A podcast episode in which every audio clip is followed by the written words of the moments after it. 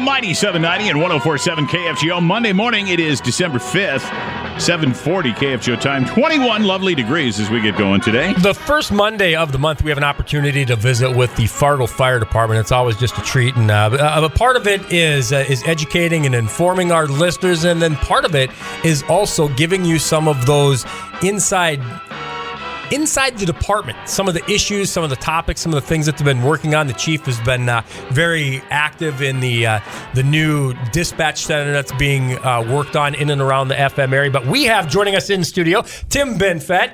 Craig Nelson. I'm looking at the other. drive. I'm looking at Ryan Erickson, and I'm saying Craig Nelson. That's how good I am, Dan. I can look You at the are. wrong guy Yeah. and say the right name. Well, it usually happens the other way around, so that is Right. refreshing. Uh, Yeah. Good morning, fellas. And so while the chief is on a flight to like I don't know Miami he's or not. uh, Tucson he overslept. No, okay, you don't have to have his back. no, he slept in. He said, "Guys, you got to cover for me." can't make it. These guys are coming in. I'm getting So- too old. Tim, Ryan, seven forty, way too early in the morning. I need my oatmeal. Good morning, guy. Yeah, he had to put his teeth in for that. Right. Good morning, guys. Thank you so much. Good morning. Thanks for for being with us. us today. Yeah, thanks for having I us. almost don't know where to start. I just uh, my wife and I were talking yesterday afternoon. We live on 31st Avenue South in Fargo. 32nd Avenue South is a main thoroughfare for you guys at that south station to get to where you're going. Anything, I suppose, east and north and south. So we have you guys going by all the time. It sure seems like you guys are busy this holiday season. Am I imagining that, or is it rocking? We're just busier overall. Okay. It, uh, Never eases up. Just pretty consistently busy now. Is that something you've seen change in your time with the fire department? we've increased since I started over 20 years ago. Our runs have gone from about 4,000 a year. We're up closer to 14,000 a year. now. Oh, wow. And how long ago did you start? It's 23 years ago. Wow, that's amazing. So Craig is sitting closest to me. So I'm gonna I'm gonna start with with Craig this morning. And and one of the things that I hear about are space heaters. And w- what I struggle with is space heaters have been used for decades, for generations and generations. It doesn't seem are are they getting safer and we're just not using them the smart way and the right way? Your insight, Craig. that to me is, is probably the, the biggest thing is they're just not being used correctly they're not keeping space between the heater itself and other items that might be in the room they're being left on too long so they pull uh, too much electrical through like an extension cord uh, that's not big enough for the space heater itself but it's it's those types of things it's the logistical things that they're not Should you using plug a space heater into a power strip? Does that make it? Uh, is that a better or an choice? extension cord? Should it ever be plugged into something like that, or directly into the wall?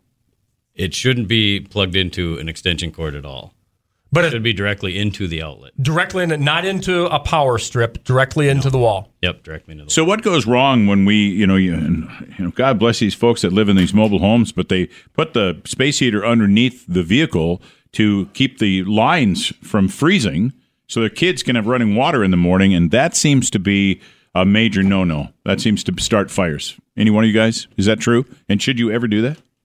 Yeah, like well, like Craig was saying, that a lot of times the issue is that you're hooked into an extension cord, and then that's causing problems where it's overheating that cord and it's bunched up. And obviously, when they're outside, you have all sorts of other issues where the the weather can affect it and that type of stuff too. So, you know, space heaters are important. I've got one in my office. They're making new space heaters now, though, fellas, that are much more safe. Yeah, most of them have a overheat switch or a tip over switch, but it's just plug them directly in the outlet, follow manufacturer's instructions, and then then they can be operated safely. Do you guys ever get frustrated? I mean, it, you know, it, it requires taking something personally, and I imagine you guys try all the time to stay professional. But do you ever take it, uh, you know, to heart when you so many fires at trailer courts, so many deck fires? No matter how many times you guys have talked about, you know, put out your cigarette in sand, use water, make sure that it's completely out. Yet we continue to have these deck fires. Does that stuff ever frustrate you guys? It's frustrating for sure. I, I don't take it personally, but it's frustrating. We try and get the message out there as much as possible on social media, using advertising, uh, websites, all kinds of different methods, and it still seems to keep happening. What's it going to take to get it to stop? Well, you know, and the big thing is we just we we see what the impact is, and nobody gets to see that until it happens to them, and we just don't want anybody to have to go through that. We're actively trying to put ourselves out of business, and you know, we just take those steps, take a little bit of time. Um, you know, like they said, the the cooking that's as simple as just sticking around the kitchen, setting timers, and like you mentioned earlier, the sand and not using flower pots for ashtrays. You know, and uh, uh, the other thing about these deck fires is it affects not just you and people that live with you in your apartment, but oftentimes people down the hall or your whole floor will have to be evicted for you know six eight months while they come in and redo the construction.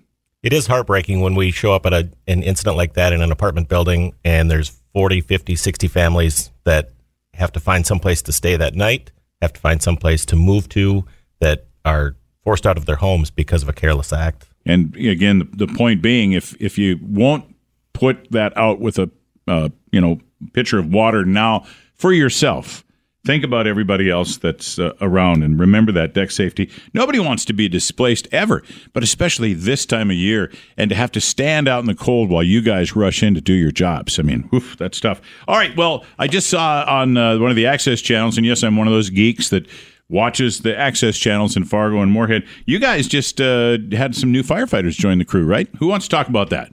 I can. Okay. I kind of head that up. Tim, you're assistant chief in charge of. I'm the uh, support services division chief, and so I oversee hiring, promotions, and training. And the when we hire new personnel, that's the the hiring part, and then we train them. We put them through. Most of them go through a 15 week academy.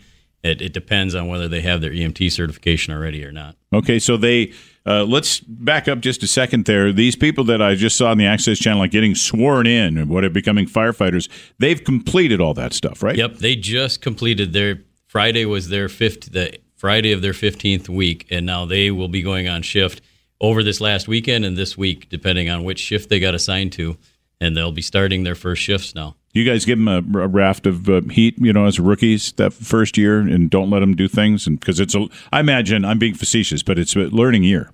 It's a big learning year. There's a lot to learn. So you learn the basics at Alexandria wherever. Where is the firefighters? We do an in-house academy. Oh, you have your own academy Yep, here. and, it, and it's joint with the West Fargo Fire Department. So Well, how we're about both that? running recruits together. I didn't realize that. And so they do a 15 week program, and then you become a certified firefighter. Yep. You join the Fargo Fire Department, and that's really when a lot of the individual learning starts. They have a, a first year they have is 15 weeks of, of training in the academy, and then they spend the rest of the year in on the job training.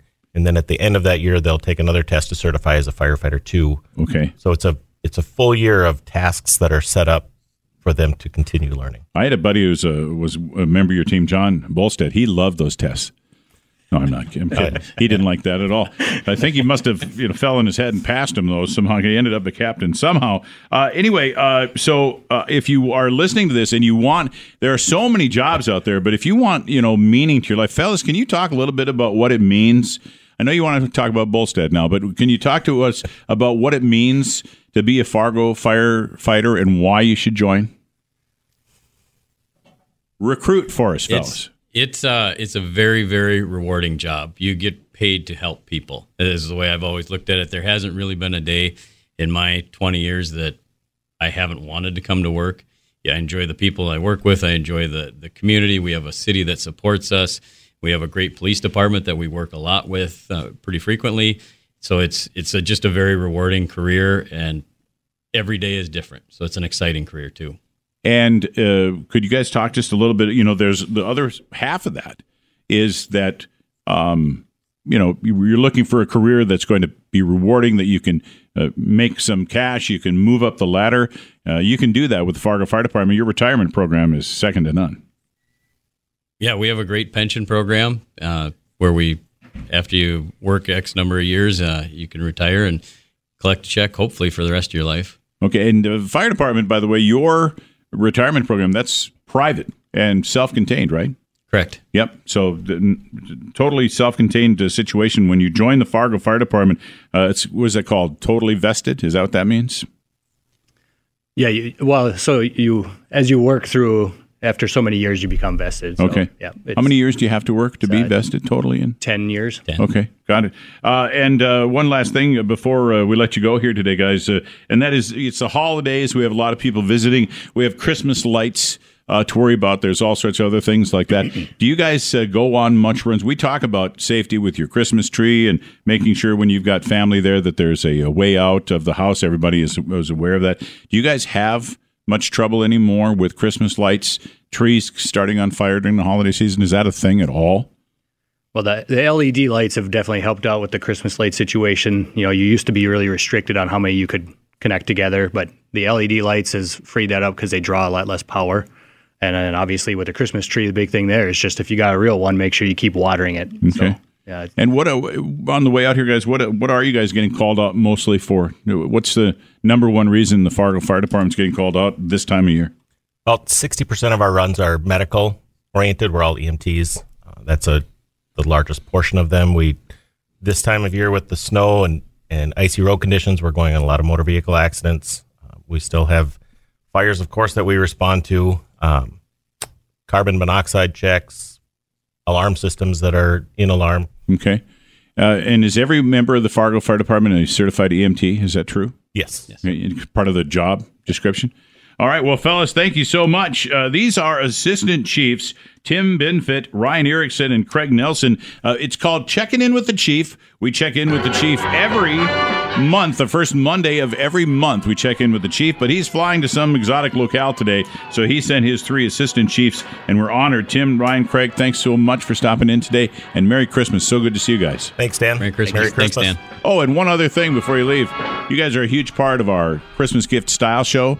We recruit amongst your guys. I'm not sure if you heard about this or all, but uh, we had some of your guys out and they did a fantastic job. We raised a lot of money for the Christmas gift. Good to hear. So thanks, you guys.